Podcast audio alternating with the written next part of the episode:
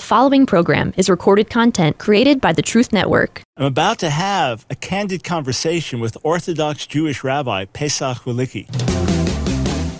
It's time for The Line of Fire with your host, activist, author, international speaker, and theologian, Dr. Michael Brown, your voice of moral, cultural, and spiritual revolution.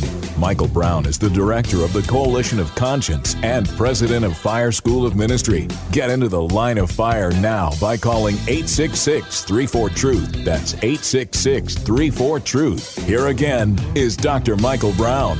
Thanks, friends, for joining us on Thoroughly Jewish Thursday on the Line of Fire. I'm delighted to have a guest coming our way from Israel today, Rabbi Pesach Wolicki. Uh, I became especially familiar with his work as I was looking at some writings about the new anti Semitism that's rising and, and found some of his insights to be tremendous. Saw that he was involved in Jewish Christian relations. And then we intersected on a, on a couple of other planes and have been wanting to connect. We, we finally got beyond email to talk uh, by video conference online last night, midnight my time, or 11 my time, 5 a.m. his time. Uh, and we got ready to say, hey, let's let's do a whole show today. So, if you have a question for Rabbi Wolicki, it's possible. It's possible that we'll have time for some questions. 866 Truth. But there's so much that we want to talk about, honestly, candidly that I think you're going to find really helpful, constructive. So be sure to share this broadcast with your friends. Let me give you a quick intro. Part of Rabbi Wolicki's lengthy biography. Um, he serves as executive director of Ohr Torah Stone Center for Jewish Christian Understanding and Cooperation. He also works as academic consultant and lecturer for the International Fellowship of Christians and Jews a leading voice for the growing Jewish Christian relationship, he is a frequent contributor on American Family Radio's Middle East Report. He hosts the Shoulder to Shoulder podcast with Pastor Doug Reed and is author of the book Cup of Salvation, a devotional study of Psalms 113 through 118. Rabbi Wolicki lives with his wife Kate and their eight children in Beit Shemesh in Israel. Rabbi Wolicki, welcome to the Line of Fire. Thank you. Thank you, Dr. Brown. It's an honor and uh, and a pleasure to join you. And I agree with you. You know, for for a long time we were kind of corresponding by email and meaning to get together, and I'm so happy we're finally doing this. Yeah, th- thrilled to do it. So so just to make things clear, you're an Orthodox rabbi. You're not a, a, a Christian who yep. loves the Jewish people. You're not a Messianic Jewish rabbi. You're an Orthodox rabbi. Just tell us a little bit more about your Orthodox upbringing and background. Sure. Well, like I'm an Orthodox rabbi, and you know, my upbringing was really in the Orthodox Jewish bubble. I mean, my father is an Orthodox rabbi as well. I grew up in Montreal, in Canada, where my dad was a uh, was the rabbi of a of a fairly large synagogue. I mean, large by Jewish standards, uh, in Montreal. And in my upbringing, pretty much everyone I interacted with was an Orthodox Jew. I mean, it, other than and I'm not even I didn't even really interact with with non-Orthodox Jews. I mean, I grew up really in an Orthodox Jewish community. I went to an Orthodox Jewish school. That's where my friends were.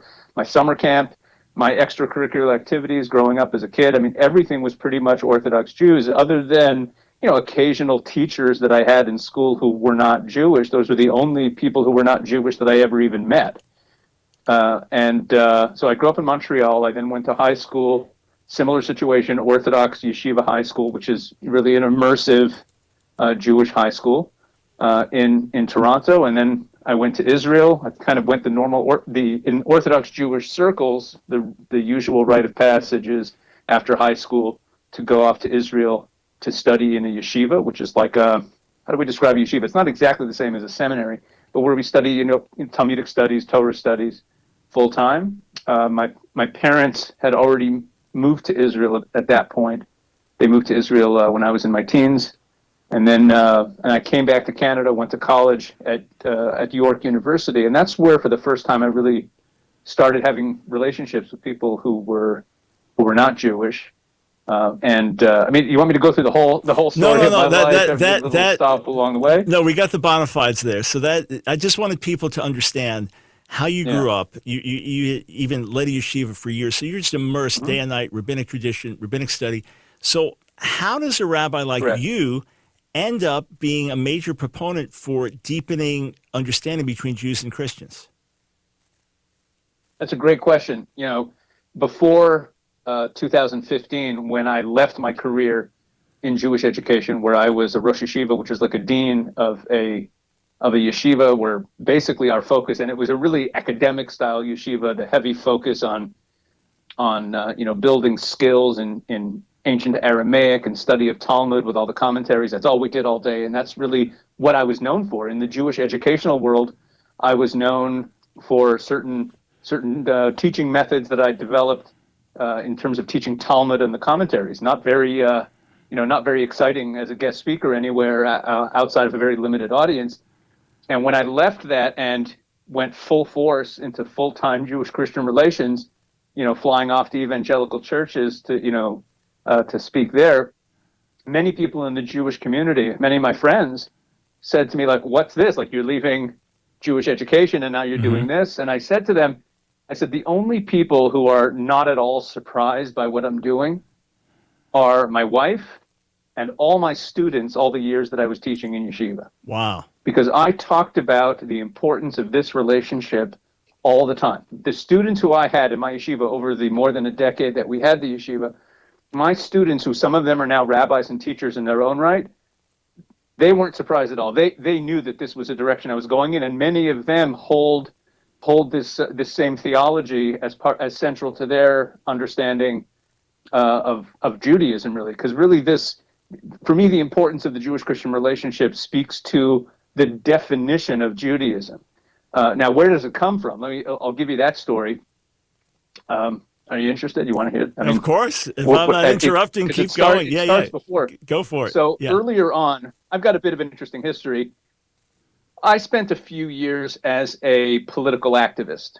Um, mm. I'm I'm still very interested and very involved with politics. You mentioned that I'm a regular contributor on John Riley's Middle yeah. East report, yeah, yeah. which is not really.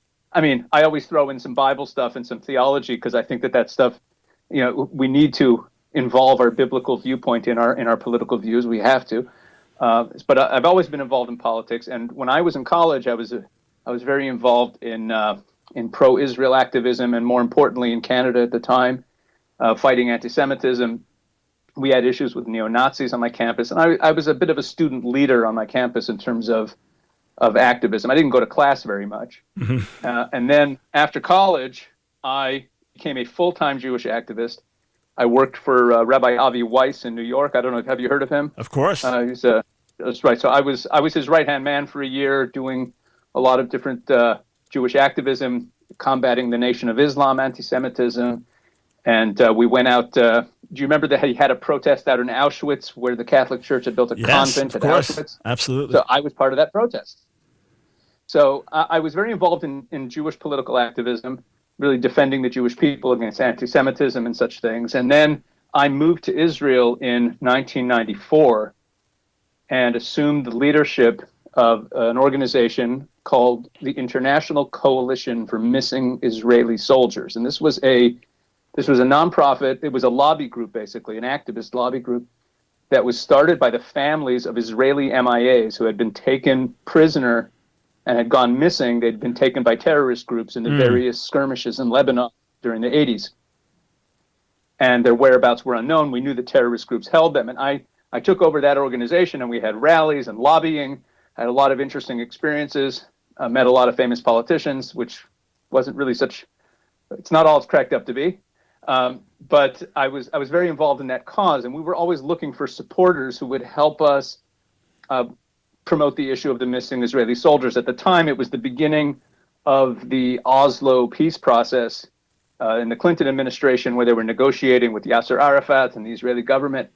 And at the time, the the right wing in Israel didn't want there to be any negotiations at all. And the left wing in Israel didn't want anything getting in, a way, in the way of the negotiations. And our cause, the left wing didn't like it because it was in the way of the negotiations. And the right wing didn't like it because they didn't want us talking to anybody. And we wanted the Israeli government to demand information or the return of these of these uh, soldiers. And at, around that time in the in the early to mid 90s, there were some Christian Zionist organizations that were operating in Jerusalem, the International, um, uh, the International Christian Embassy, uh, Bridges for Peace. There were a number of Christian organizations in Jerusalem. And back then, it wasn't like today where there's a lot of cooperation mm-hmm. and interaction between these Christian groups and Jews. Back then, uh, there was there was virtually no interaction between the Jewish community and these Christian groups, and um, a number of these Christian activists from these organizations reached out to our organization at the time and said, "Hey, we'd like to help you. Your cause is a humanitarian cause. Um, it, it, it doesn't. It's not right wing or left wing, which was exactly our problem but it's not right wing or left wing. We want to help you, and, and we really care about these boys. And at the time, I was like, Christians? Hmm. I don't hmm. want anything to do with Christians. Why would I want to talk to Christians? You know, all the all I've heard is that they just want to convert me, and uh, you know, they're they're all just you know. Uh, uh, you know, I, I, don't want I don't want anything to do with Christians. And I spoke to my father. My father, as I mentioned, is a rabbi. He's a prominent Orthodox rabbi. And uh, I remember I went to talk to him, and he was like, "Well, he was kind of suspicious and I said, look, you know, I'm going to go spend some time with them. Um, I'm going to go see what this is all about. And uh, and he's like, okay, be careful, you know, because that's really you know, people have to, you know, Christians have to understand that that was definitely the attitude in the Jewish community, and still is today in many parts of the Jewish community. And so I started, uh, we started doing some events together, and they were and they were promoting our cause. And I I went to the states and attended some events with with some of these organizations. Christian Zionism was very small at the time uh, compared to what it is today as a movement. And the more I spent time with these people, the more I said to myself, "This is not what I expected." Uh, I, I, found, you know, their their faith and the piety and the, and the sincerity in everything that they that these Christians did to be refreshing and to be something that was inspiring. And I started, it started making me think about the role of Christianity uh, in in the world from a Jewish perspective. Now, let me also add in that um, I was always kind of a scholarly kid. I'm not saying that as a you know to you know to brag, but I was always involved in Talmud study. Even all these years I was a political activist, I would spend half the day studying studying Torah, studying Talmud, studying Jewish sources. Um, I was kind of a rabbi I, I, had all the makings of a future rabbi, except that I had no intention at the time of going to a rabbinical school. I just grew up that way. I tell you, I don't what, know if your listeners understand. Yeah, hold hold you know, that growing thought. up in an Orthodox yeah, hang on. family. If I just get you to hold that thought right there, we got a break. We come back. Let's find out about how your Jewish studies prepared you for this interaction with Christians. Then I think our, our listeners and viewers will be interested to know how it is that you found out about me and then look, we're gonna dig. We're gonna we're gonna press each other on a few questions here. So everybody, stay stay right here. We'll be right back with Rabbi Pesach Wolicki.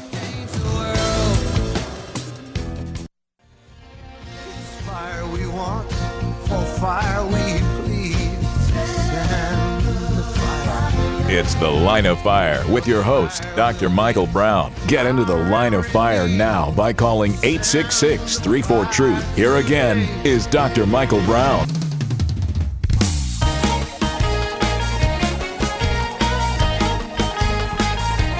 Welcome, friends, to our Thoroughly Jewish Thursday broadcast on the Line of Fires. I speak with Rabbi Pesach Wolicki, who is leading voice for the growing Jewish Christian relationship uh, relationships executive director of Ohr Torah Stone Center for Jewish Christian Understanding and Cooperation. So, Rabbi Wolicki, I, I know you can get into great depth here, but the short story of how your intensive Talmudic studies and, and studies of Bible prepared you for now relating more deeply with Christians. You're meeting them, you're interacting with them, you're outside of the Orthodox bubble. You're finding them to be sincere right. people, people of faith, not just trying to set you up to proselytize you, that they, they generally do care. They're Christian Zionists because they, they love Israel and the Jewish people. So, how is it that things you were studying, though, now tie in with, I would think it'd go in the other direction. That would be your normal assumption. How did it go in this direction? Well, well, that's interesting because around the time that all this was going on, you know, um, I, I, like I said, I would always, no matter what I was doing, whatever, whatever job I had, I always spent a few hours a day studying, uh, studying, you know, our Jewish texts, and uh, it was during that time, it must have been 1995 or something, and I was studying the works of Maimonides one day in the middle of all this, and I came across a passage in the works of Maimonides. Now, Maimonides, so people understand who he was. He was he's it's no exaggeration, and it's not even you can't even call it an opinion. I think every traditional Jew would agree with this. He's the most influential, most consequential Jewish theologian and legal scholar, the most important rabbi since the destruction of the Second Temple till today. I mean, he's the most he's the most influential rabbinic thinker. That doesn't mean that we that we follow him in everything or that we accept all his opinions. He's kind of the equivalent of of, uh, of Augustine. You know, he lived in the 12th century, uh, and I was reading I was reading the works of Maimonides, and Maimonides very famously was very harsh on Christianity. He lived in again he lived in the 12th century. The only Christianity that he that was that was pretty much uh, visible to him was like medieval Catholicism, and he he did not view it positively. He viewed it as a form of idolatry. But at the same time, in his writings, he writes explicitly that the purpose of Christianity is to pave the path for the ultimate coming of the Messiah and to lead the entire world to worship one God together. And then he quotes the verse from Zephaniah chapter 3 that all the nations will come together to call on the name of the Lord and to serve him shoulder to shoulder.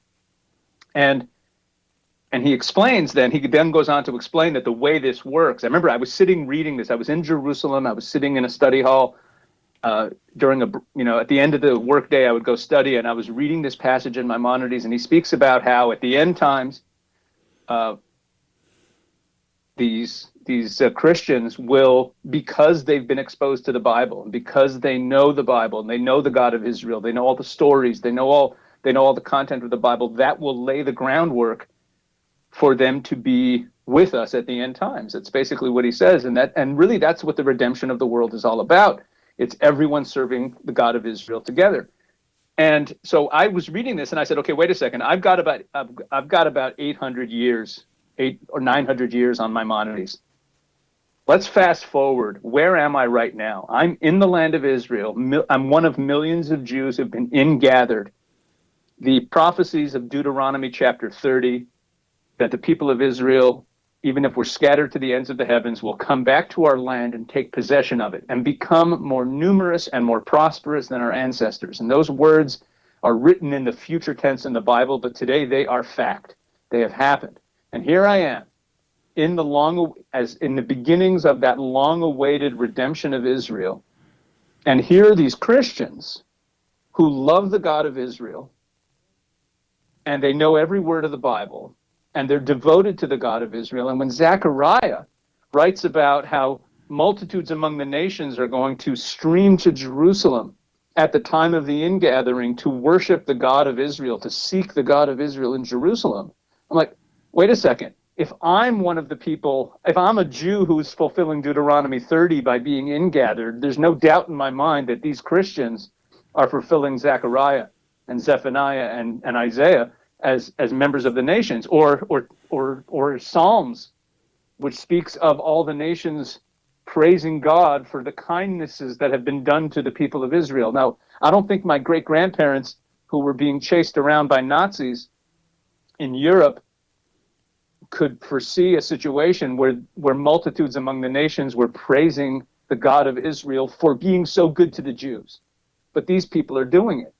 And, uh, and, and during that, as one of the political events I went to, I flew to, to Washington, D.C. in 1995 for the first gathering of the leaders of Christian Zionist organizations. It was called Voices United for Israel. It took place in D.C. There were probably about 100 people there max.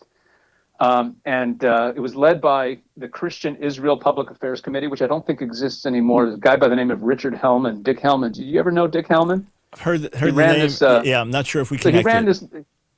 Yeah, he, he ran this lobby, this Christian lobby for Israel, which I guess became obsolete after Christians United for Israel and, and all the other things that are going on. But back then, it was a small conference, and Frank Gaffney spoke there, and there was all these different uh, uh, political people who spoke. And in the middle of the whole thing, in between two political briefings, and I was there just to push the issue of the missing Israeli soldiers. In between two of these security or political briefings, Dick Hellman gets up and he says, I'd like everyone to please stand up and we'd like to pray. And he says a prayer for Israel. And at the end of the prayer, he then leads everyone in saying, Shema Yisrael Adonai Eloheinu Adonai Echad. Mm. Hear, O Israel, the Lord is our God, the Lord is one. And I'm just like about to faint. And I'm sitting there thinking, wait a second. The most the most important commentary on the Bible for Jews, bar none, is Rashi. Rashi was a rabbi who lived in the in the 11th century. And he wrote a commentary that is still studied daily by Jews. The most, he's the most famous commentary on the Torah. That verse, Hear, O Israel, the Lord is our God, the Lord is one, is the most famous verse in the Torah for Jews. Rashi's commentary on that verse says as follows Moses said to Israel, Hear, O Israel. He's speaking to them 3,300 and something years ago. He says, Hear, O Israel. Right now, the Lord is our God, and the nations do not know him. But in the future, the Lord is one. He will be the one God over all. In other words, the, what Rashi's commentary on this verse, his understanding of the verse, Hear, O Israel, the Lord is our God, the Lord is one, is not that it's a statement of faith, or not only a statement of faith, but that it's a statement of mission. It's a statement of the trajectory. What is the goal of Judaism? What is the goal of the people of Israel? What are, what are we, what's the game we're playing? And I'm sitting there thinking, hold on a second. Rashi writes that in the Middle Ages in, in France around the time of the Crusades. Yep. Rashi even lived through a couple of the Crusades. And I'm sitting here in a room filled with Christians who are praising the God of Israel. I'm like, wait a second. So all these things. So knowing these sources, knowing Maimonides, knowing Rashi, the whole education that I received, combined with my interactions with these Christians and with the work that I was doing, to make me realize that that there is something very important that I still think I still think now 25 years or 30 years later or so I don't know how many years later it is anymore 28 years later that is still that is still just beginning in my opinion mm. yeah and, and I'm, I'm looking at the, the very passage of Maimonides you mentioned and yes hostile to Christianity hostile to Jesus and the destruction that he believes he brought into the world and differing with Islam as well, but saying that that God's thoughts are not our thoughts, and that even Maimonides believed that God would use Christianity to prepare the world for this concept of Messiah, King Messiah, and so we would worship God together. So uh, there, there's something. Now we agreed, friends. Uh, don't think that either Rabbi Wolicki or I are going to be uncomfortable. We agreed that we get to press each other with a couple of questions, and, and we'll get to do that. we'll get to do that in the the the second half of the broadcast. But hey, just take about a, a minute and, and let folks know how you first encountered me. Oh wow, yeah, that's an that's so I had heard your name. I didn't know I didn't know much about you. All I heard was that you were some you were some uh, you know Jew who believed in Jesus, and and you know that's the kind of thing that kind of freaks Jews out um, I had heard about you, but I was doing the work that I do, and in my work, I travel around a lot. I speak in churches, I speak at Christian seminaries, and I was on the road. This must be about, I don't know, four or five years ago. And I had arrived in some city where I was speaking that evening, and I got to my hotel, and I had a few hours to kill. So I flipped on the TV and I'm flipping channels and I flipped over to one of the Christian cable networks and a a replay of a speech that you gave in a church was just beginning. And I said, "Oh, you know, let me see what this guy's all about." And you were speaking about uh, the history of Christian anti-Semitism, the sensitivity that Christians should have about it, and also about how, how ever present the awareness of the history of Christian anti-Semitism is for Jews, and sensitizing your the this Christian audience to that. And it was such a remarkable presentation, and I was really taken by it. And I felt at the main feeling that I felt watching it was gratitude, but gratitude to you for being such a, a, a powerful voice against anti-Semitism in the Christian world. Mm. All right, friends, we'll be right back what's what's been presented is absolutely fascinating. You're getting it straight from the mouth of an Orthodox rabbi right here on the line of fire. We're going to get into some really interesting dialogue when we come back.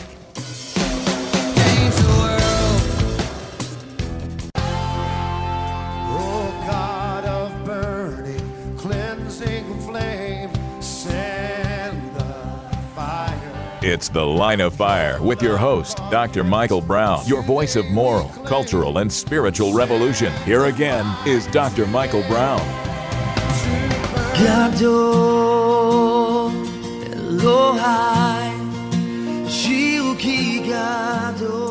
Welcome, friends, to Thoroughly Jewish Thursday. I am speaking with my new friend, Rabbi Pesach Wolicki, Orthodox Jewish rabbi and a leading voice in Jewish Christian relationships where the Jews can be Jews and the Christians can be Christians. So, Rabbi Wolicki, this, this leads me to a really important question. And again, I know that in asking the question, it's not going to offend you, and your candid answer won't uh, offend me. But on the one hand, I'm thrilled to see the relationships deepen. I'm, I'm thrilled for it and and I'm thrilled to see mutual co- cooperation for the good of, of the Jewish people, and and I'm good to see converse. Uh, I'm, I'm thrilled to see conversations and and dialogue. But here's here's my question as a Jewish believer in Jesus. So I've got a stake in both sides here, right? Uh, so here here's my big question.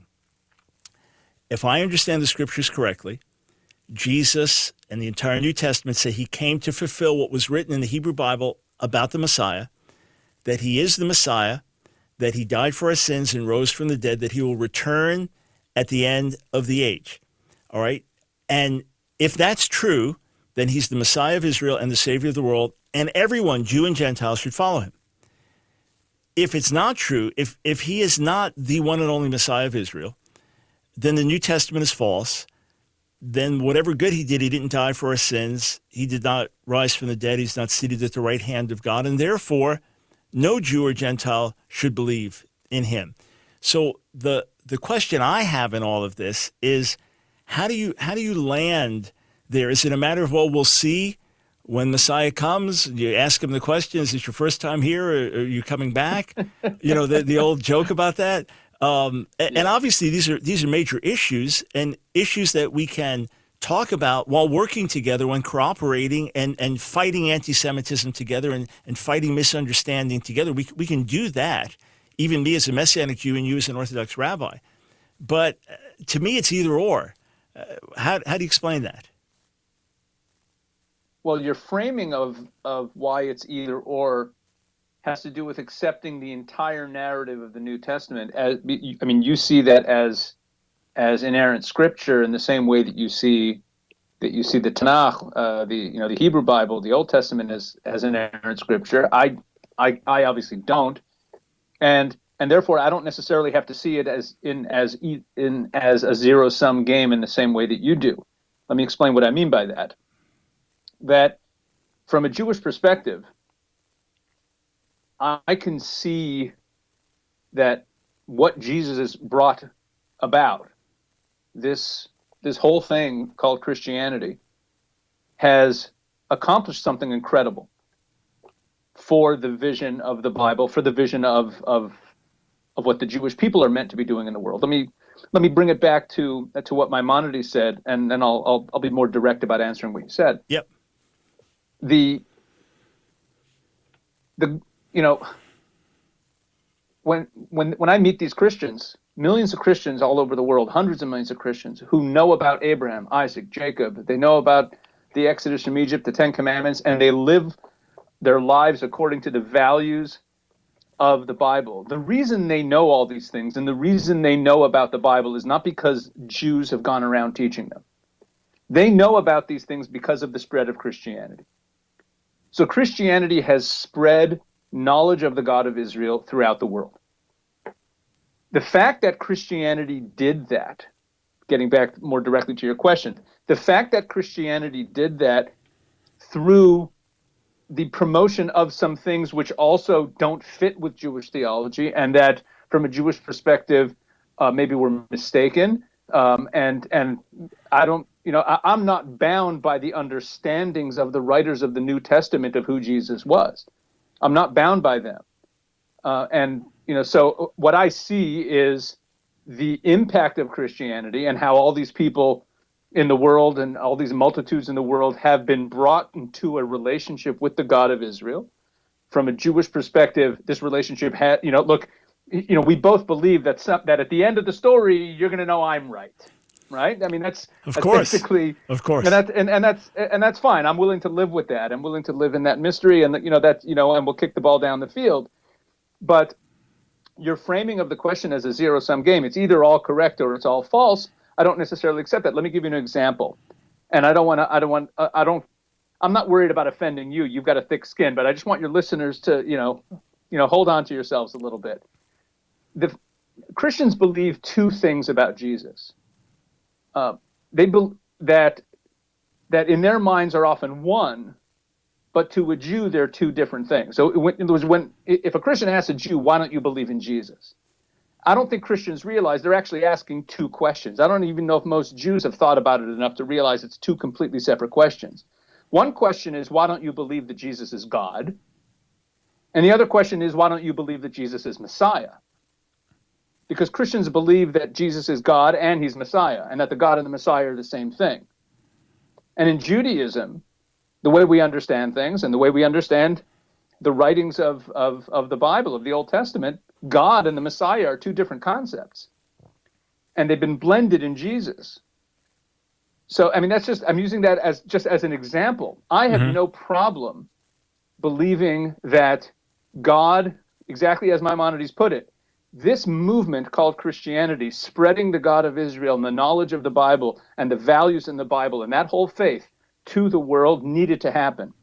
And in order for it to happen, as you as you said, paraphrasing Maimonides, yeah, uh, just to understand it, not necessarily agreeing with him, but to understand it, um, that God was Maimonides says that God was using Jesus and he was using this thing called Christianity to spread the knowledge of Him to the world. So he did that. I don't even have a problem believing. I don't even have a problem accepting the fact that God empowered Jesus and his followers to perform miracles. It doesn't bother me in the slightest. It doesn't, and, and I'm not the first rabbi to say it.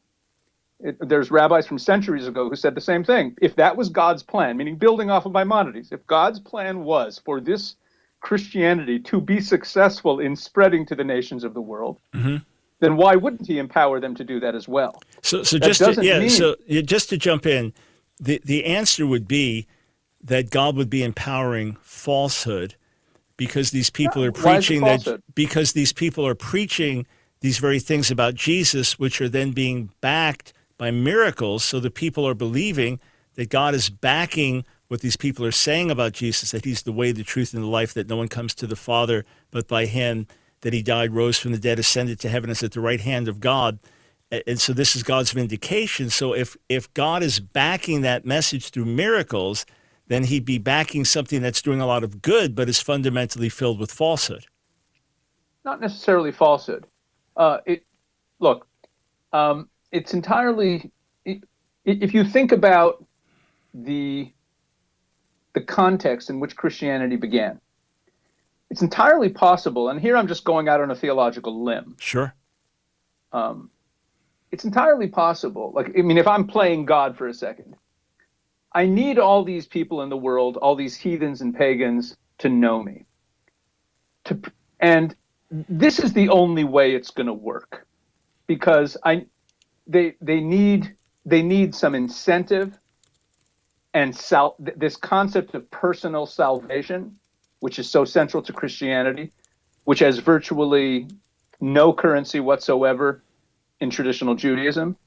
It, you know, we think nationally, but this concept of personal salvation, which becomes a central component of this faith system, the idea of of a tangible human being who embodies God, maybe this was necessary for people to have something to attach to, because the Jewish people, we have the law, we have a very comprehensive uh, relationship with God through the law.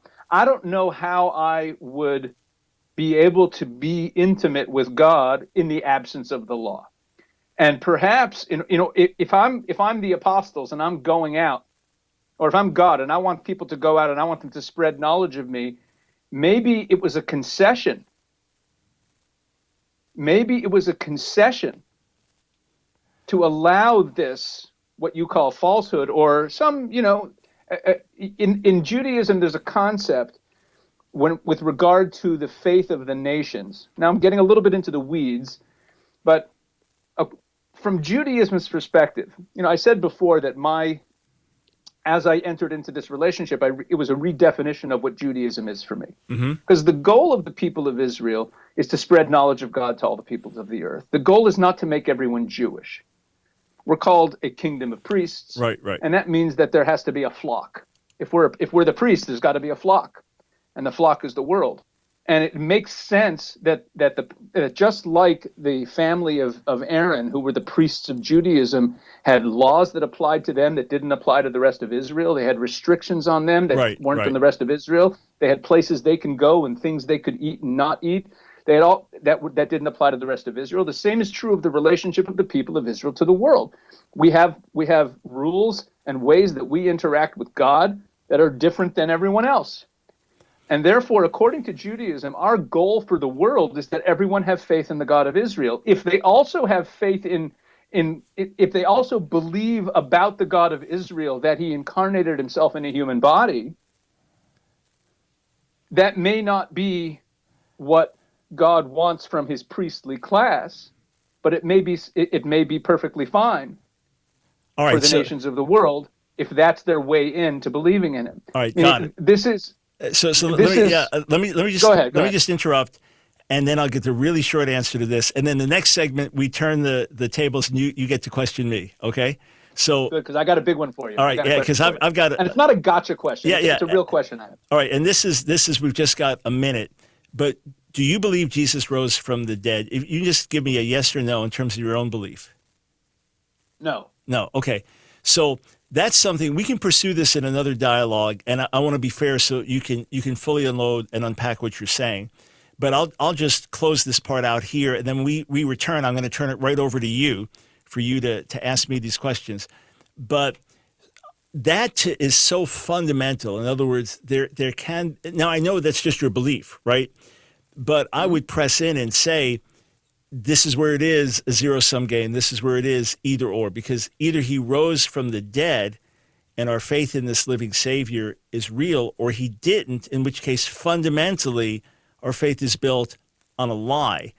If he did rise from the dead, then of course God vindicated him and you should believe in him. And if he didn't, none of us should. So that that's where it still comes to zero sum for me. All right, we come back. I'm turning it over to Rabbi Wolicki, who will then ask me the question or questions that he wants to. We'll be right back.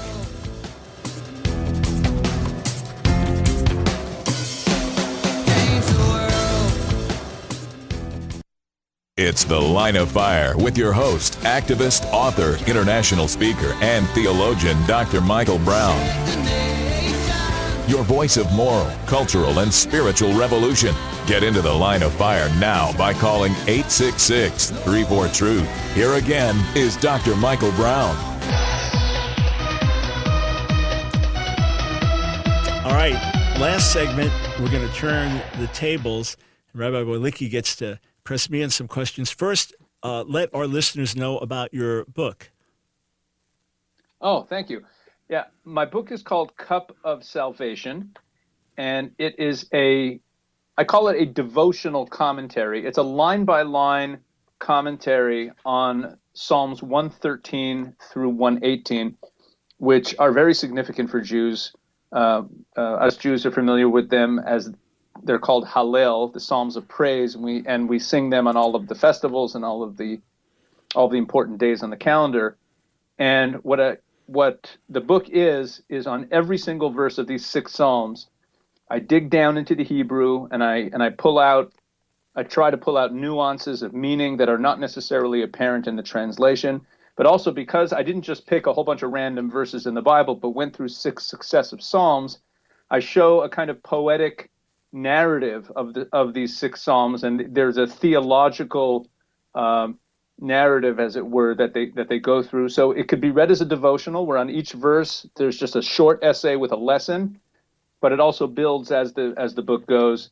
It's called Cup of Salvation. It's a Bible study, basically. This is it's not a book about Jewish Christian relations or about anything else, but uh, it's a it's a Bible study. If people are interested in digging into the Hebrew and and and uh, and gaining insights uh, from an Orthodox rabbi uh, about uh, about Psalms, and I think in there also you, you could really uh, learn how to study Psalms because Psalms is a book that's very different than the other books in the Bible.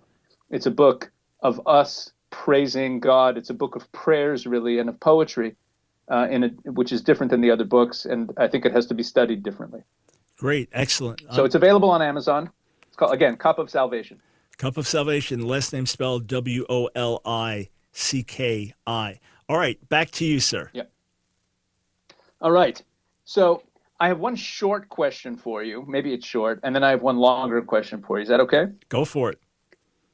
Okay, my short question is, um, like you're talking about, you know, the fundamental faith of of, uh, of God incarnating Himself and, and Jesus dying and and being re- and and coming back from the dead and being the Messiah. But I have a question for you.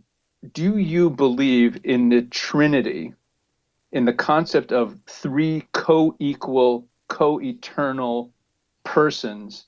And if so, why do you believe that? Because I, as an outsider, I read the New Testament and I don't see it there. Yes, as best as I understand the scripture, yes, that is what I believe. I'm I'm actually in active dialogue with uh, a leading ultra orthodox rabbi who, for years, assumed that's what the New Testament taught. Of course, he didn't believe the New Testament, but upon further study, is convinced that that was not the teaching of the New Testament, and because he sees me as an honest student of Scripture, is now engaging in dialogue with me. So we're in the early process of massive, in depth reanalysis of key verses. Okay. But as best as I understand it, let me say this the way things were formulated in later creeds and things like that, a lot of that ties in with Greek philosophy and larger theological issues of the day and the creeds, may, while I wouldn't say are inaccurate, I would say they go beyond the testimony of Scripture in terms of formulating things. I leave much more room for mystery in terms of the nature of God. But as I've defined things, I do believe in God's complex unity, and I'll give you the, the shortest answer because I know you have a, a, larger question to follow up with. But in, in, in short, I see God as hidden in Scripture and, and untouchable and invisible, and yet as visible and tangible and present. Uh, just in the Hebrew scripture, I, I see him as the one that no one can see and the one who is seen. I see him as uh, I see the Spirit teaching and leading and instructing, which indicates personality. And when I look at these things and even see some messianic prophecies that point to the divine nature of the Messiah, as I put it together, at least as I understand it, he has revealed himself to us as Father, Son, and Spirit. But the, the role of the Son is to make the Father known. So the main emphasis of the New Testament is that God sent Jesus into the world as the Messiah and Lord to die for our sins, rise from the dead, and point everyone to worship God the Father. And the Spirit, then working invisibly, points us to the Son, who points us to the Father ultimately, Revelation 22 speaks of one throne for God and the Lamb, and it speaks of one face, not multiple faces. So I do believe that God's ultimate revelation is as one God, but has revealed himself to us as Father, Son, and Spirit, which I understand to be his eternal nature as best as I can wrap my mind around the scriptures. All right. It uh, that, uh, that sounds to me like not the traditional understanding of the Trinity, but I don't want to get too far into the weeds on that um, uh, because what you're describing seems to be three different uh, manifestations of a one God. Uh, yeah, I'm, I'm not. I'm not, like, not. I'm not a modalist, and I I don't believe that in terms of what you just said. But the way that the creed state things to me overstates and goes beyond the the mystery. So I, I want to make clear I'm I'm not okay. a modalist, but I don't use standard Christian terminology just because when I read scripture, I don't, I don't see it in, in that same way uh, as fully developed. Okay. Thank you. Because I've, and I say this honestly, as I've gotten to know, uh, I have many pastors uh, as friends and Christian academics who are my friends. And when I ask for their understandings of the Trinity, because I just I really just want to understand it. When I first got involved with Christians, the, I mean, first I just didn't understand what the whole Holy Spirit thing was, and then I, I understood it more. And what I find is that I get a lot of different answers about the Trinity. Uh, it's the question that I get the most variant answers on. I uh, uh meaning th- there's no one answer. Um, I'm I'm not going to out people, but I get all kinds of uh, very disparate answers on that question about how they understand the Trinity. Um, and uh, it leads me to believe that maybe a lot of Christians sitting at home uh, profess faith in the Trinity, but they don't even really know how to explain it. Yeah, there, there's more.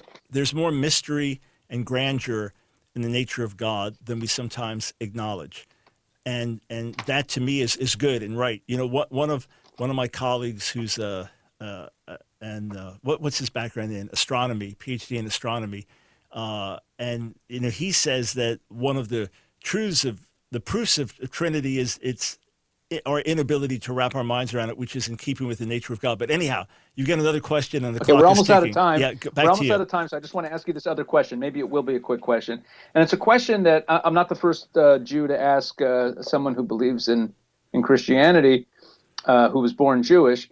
Uh, this is a question that was asked by the great uh, Orthodox Jewish professor Michael Wyschogrod to Cardinal uh, Lustiger, uh, Jean-Marie Lustiger, the French cardinal uh, who was born Jewish.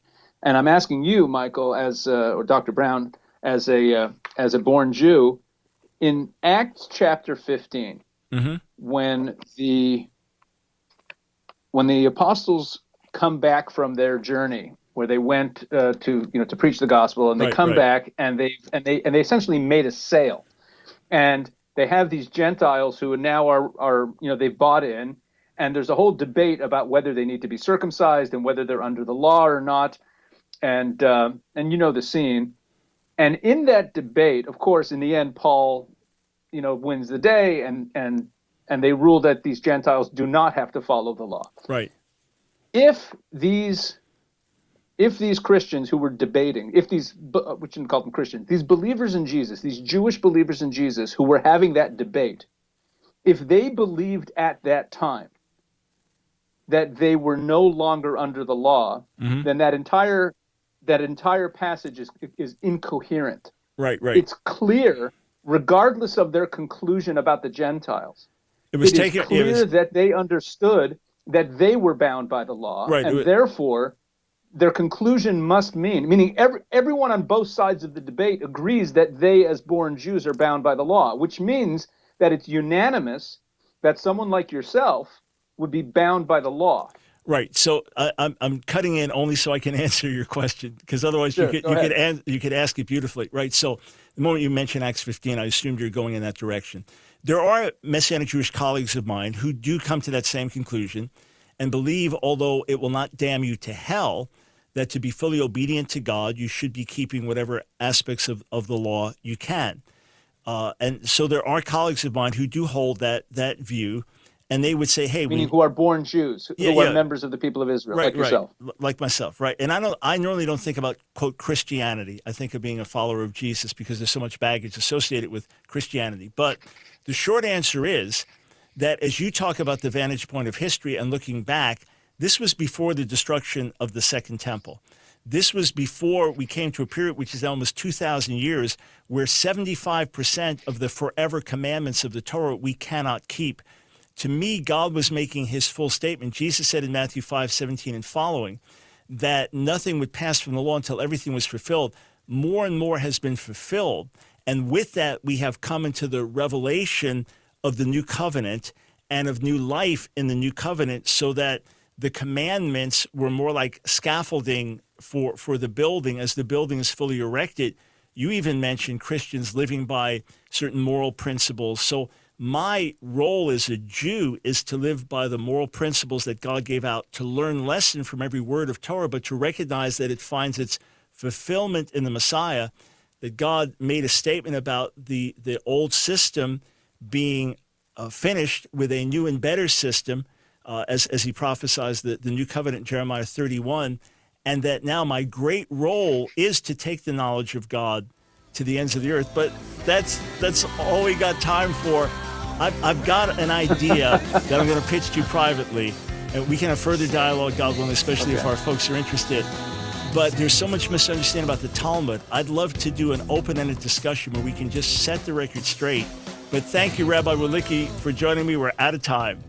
Another program powered by the Truth Network.